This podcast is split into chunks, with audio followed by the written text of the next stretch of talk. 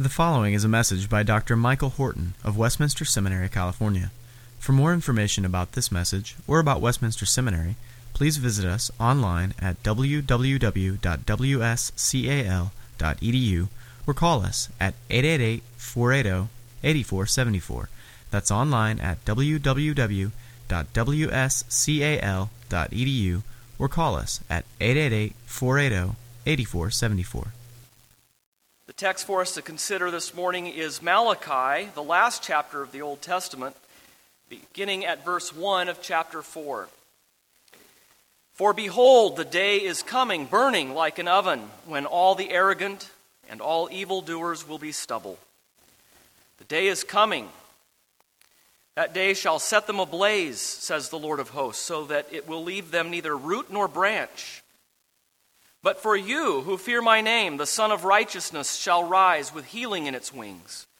You shall go out leaping like calves from the stall, and you shall tread down the wicked, for they will be ashes under the soles of your feet on the day when I act, says the Lord of hosts.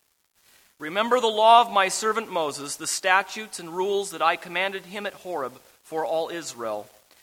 Behold, I will send you Elijah the prophet before the great and awesome day of the Lord comes, and he will turn the hearts of fathers to their children and the hearts of children to their fathers, lest I come and strike the land with a decree of utter destruction.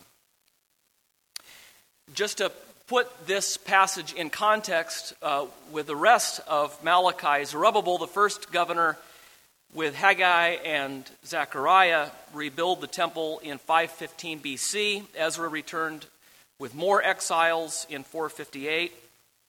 Nehemiah returned and led the rebuilding of the city, particularly its walls, sacrifices were renewed. And then in the middle of this project, Malachi steps in, taking the spiritual lead. But the stability under a kinder, gentler overseer, the Persian Empire, didn't necessarily lead to greater faithfulness. It led to laziness on the part of Israel, and the threat now isn't the nations, but the integrity of the covenant community itself. The list of transgressions begins with the returning exile's sense of ambiguity about their election. Remarkably, the, the oracle begins with the assurance, I have loved you, says the Lord. But you say, How have you loved us? Malachi is filled with these rhetorical questions. Uh, Yahweh replies by reminding them that he set his electing love on Jacob, rejecting Esau. And he has shown himself to be Israel's redeemer and the judge of the wicked throughout Israel's history. He will do so again. Your own eyes shall see this, and you shall say, Great is the Lord, even beyond the border of Israel. The Lord, even Israel's Lord, is the sovereign over all nations. But as a result of their ambiguity about their status before God, their covenantal status as God's chosen people, the returning exiles are indicted for disregarding the covenant code, 1 6, intermarrying with unbelievers, 211, rampant divorce, 216, as well as sorcery, adultery, perjury, fraud, oppression, and injustice. Quite a list. They even offer blemished animals in sacrifice. That's how careless they are. And so Israel is threatening to, to lose uh, any resemblance of that light to the Gentiles that is, is pointing a finger to the Lamb of God who takes away the sin of the world. They withhold their proper tithe, 3 8. So the whole purpose of the theocracy is being thwarted by Israel's disobedience. Zechariah called the people to repentance, but there is still no covenant faithfulness in the land. They have wearied the Lord with their words, but you say, How have we wearied him? By saying, Everyone who does evil is good in the sight of the Lord, and he delights in them. Or by asking, Where is the God of justice? And so Israel's just full of indictments against the covenant Lord. Israel is putting Yahweh on trial instead of realizing that Israel is on trial. Israel is the one put in the dock. How have you loved us? Where is the God of justice? Why do bad things happen to good people? But the answer is the same as in Isaiah 59 when the people put God on trial and God turns the tables and puts Israel on trial, and he says, The, the Lord's hand is not shortened that it cannot save, nor his ears filled with wax so they cannot hear, but your sins have separated you from your God so that he will not hear you, he will not answer you. At this point, the Sinai covenant's hardly the basis for Israel's hope. Uh, it's the reason they were exiled. Their, their covenant breaking is the reason they were exiled. And now that they return to the land and even renew the sacrifices and rebuild the temple, they are still breaking that covenant. As we see throughout the prophets, Yahweh's restraint of his wrath is there only because of the inviolability of the Abrahamic promise. God cannot change his eternal purpose. We read in chapter 3, verse 6 I, the Lord, do not change. Therefore, O descendants of Jacob, you are not destroyed. One of my favorite lines. The, my immutability, the, the sovereignty of my purpose, is the only thing standing between you and total annihilation. Because I will be faithful despite your unfaithfulness. You are not consumed. Otherwise, by now, you certainly would have been turned to ash. The only hope that Israel has at this stage in its history, then, is that the Lord Himself will descend. Again, similar to Isaiah 59. The Lord Himself will arm Himself with vengeance and with righteousness. He will descend. He will deliver His people. He will judge and He will save. And His way will be prepared by a messenger, as we read in chapter 3, verse 1. So God will send his messenger, and he will prepare the way before me, and the Lord whom you seek will suddenly come to his temple, and the messenger of the covenant in whom you delight, behold, he is coming, says the Lord of hosts. But who can endure the day of his coming? And who can stand when he appears? For he is like a refiner's fire, and like fuller's soap. He will sit as a refiner and purifier of silver, and he will purify the sons of Levi, and refine them like gold and silver and they will bring offerings in righteousness to the Lord. And so, another parallel to Isaiah, in this case, Isaiah 43, 40, verse 3, uh, which tells of the voice crying in the wilderness, Prepare the way of the Lord, make his paths straight. And then we come upon the book of remembrance in the passage just before the one I read, uh, a remnant included in the book of life not only judgment between Israel and the nations, but within the nation itself will come as a remnant is spared, those who are included in the book of remembrance. For behold, the day is coming, burning like an oven, when all the arrogant and evildoers will be stubble. The day that is coming shall set them ablaze, says the Lord of hosts, so that it will leave them neither root nor branch. First of all, he says, uh, in chapter 4 For behold, and this is an indication that this is so certain that he can speak of it as if it were palpable, it, as if it were in front of them, as if it were a, a current event. The day is coming, burning like an oven, when the arrogant and evildoers will be stubble. They will be set ablaze, so that it will leave them neither root nor branch. We're reminded of Isaiah 5, two centuries earlier, before the exile. Now it's after the exile, of course. The, the same message. You who long for the day of the Lord. You know, oh, won't that be great? Ah, wish, wish he'd come back. Wish he'd return. Can't wait for the day of the Lord. Can't wait for the Messiah to, to, to come back. And uh, God says through, through Amos, Are you sure? really? Uh, I think it's from the frying pan into the fire. Do you really have any idea what that great day of the Lord entails? And so now, after the exile, there's still judgment. But again, not the judgment they're expecting, the judgment of the nations, but the judgment of Israel itself. But then he turns to the good news. But for you who fear my name, the Sun of Righteousness shall rise with healing in its wings. Those who fear my name, those who acknowledge me as what I am, their rightful suzerain. For them, the sun will rise. And again, I can't help but go back to Isaiah, only now the next chapter, to Isaiah 60, that wonderful picture of a sunrise where Israel lying in darkness will see a great light and the nations will stream into that light. Light, righteousness, and healing are prophesied when the sun rises. You shall go out leaping like calves from the stall, and you shall tread down the wicked, for they will be ashes under the soles of your feet on the day when I act. Not when you act, but on the day when I act, says the Lord of hosts. It's still obviously the era of Moses and the Sinai covenant. In fact, he says, Remember the law of my servant Moses, the statutes and rules that I commanded him at Horeb for all Israel. That era is not over. The old covenant is not suspended. Israel is still uh, under that schoolmaster leading them to Christ. The abiding validity of the Mosaic covenant is evident in the threatenings of the curse, lest I come and strike the land with a decree of utter destruction. And so, even in the physical land of Israel, there is this recognition that the exile is not really over, and Israel is still on probation. Uh, it's interesting that, that, that, Jews, even to this day, uh, from the time of uh, the author of First Maccabees to Josephus to the present day, acknowledge that prophecy ceased in Israel at about this time. And so this is where the tradition of the elders arises, based on Ezra.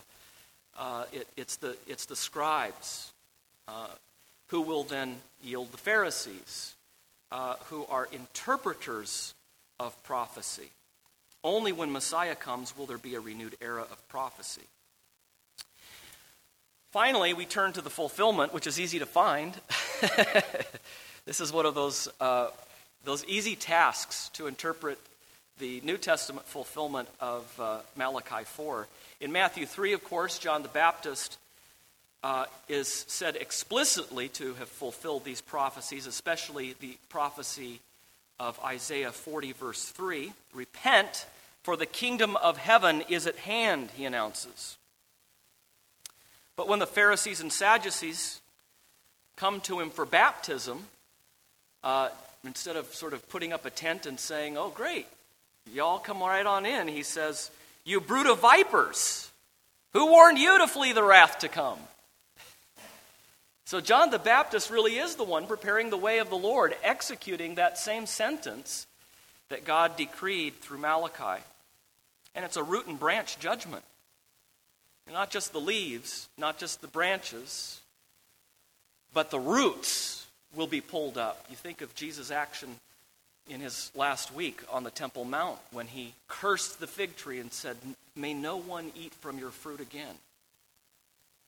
But John already says, God is able from these stones to raise up children for Abraham. Even now, the axe is laid to the root of the trees. Every tree, therefore, that does not bear good fruit is cut down and thrown into the fire. So, root and branch judgment with the one coming after me, he says, who will baptize with the Spirit and with fire, both deliverance and judgment. Mark's version cites Malachi 3:1 explicitly. And then in John's version, we have a sort of confluence of all of these images. The Word appeared, the Son of Righteousness rose. In him was life, and the life was the light of men. The light shines in the darkness, and the darkness has not overcome it. And then he introduces John's ministry. There was a man sent from God whose name was John. He came as a witness to bear witness about the light that all might believe through him. He was not the light, but came to bear witness about the light. The true light, which enlightens everyone, was coming into the world, and the Word became flesh and dwelt among us, and we have seen his glory glory as of the only Son from the Father, full of grace and truth. John bore witness about him and cried out, This was he of whom I said, He who comes after me ranks before me, because he was before me. And from his fullness we have all received grace upon grace. For the law was given through Moses grace and truth came through Jesus Christ. No one has ever seen God, the only God who is at the Father's side. He has made him known. So all the prophets are, uh, are the moon, Jesus is the sun. They reflect back the light like the reflectors on the road, but Jesus himself illumines everyone. Calvin says on this passage, We indeed know how obscure was the doctrine of the law, so that it may be truly said to be shadowy. When therefore the heavens became at length opened and clear by means of the gospel, it was through the rising of the sun which brought the full day. We think of uh, Paul's statement in Ephesians 5:14, "Awake, you who sleep, and rise from darkness, for Christ shall shine upon you." This is one event in two stages. The light has dawned regardless of the response. Outsiders are made insiders, and insiders are made outsiders. The kingdom has now come. It has been inaugurated. The strong man is being bound. There is leaping and dancing. In fact, it's interesting. Jesus contrasts his ministry with John's ministry uh, in terms of something close to leaping and dancing. To what can I compare this generation? You don't like John the Baptist's dour demeanor. You say he has a demon. Now, all that talk of repentance and the law and judgment. And the Son of Man came eating and drinking, and you say, a glutton and a drunkard, a friend of tax gatherers and sinners. And yet, when the bridegroom comes, what can the guests do but leap and dance like calves from the stall? And with respect to treading down the wicked like ashes under the soles of their feet, Luke 10 reports the return of the 70 who said, breathlessly, Even the demons are subject to us in your name. And Jesus said, I saw Satan fall like lightning from heaven.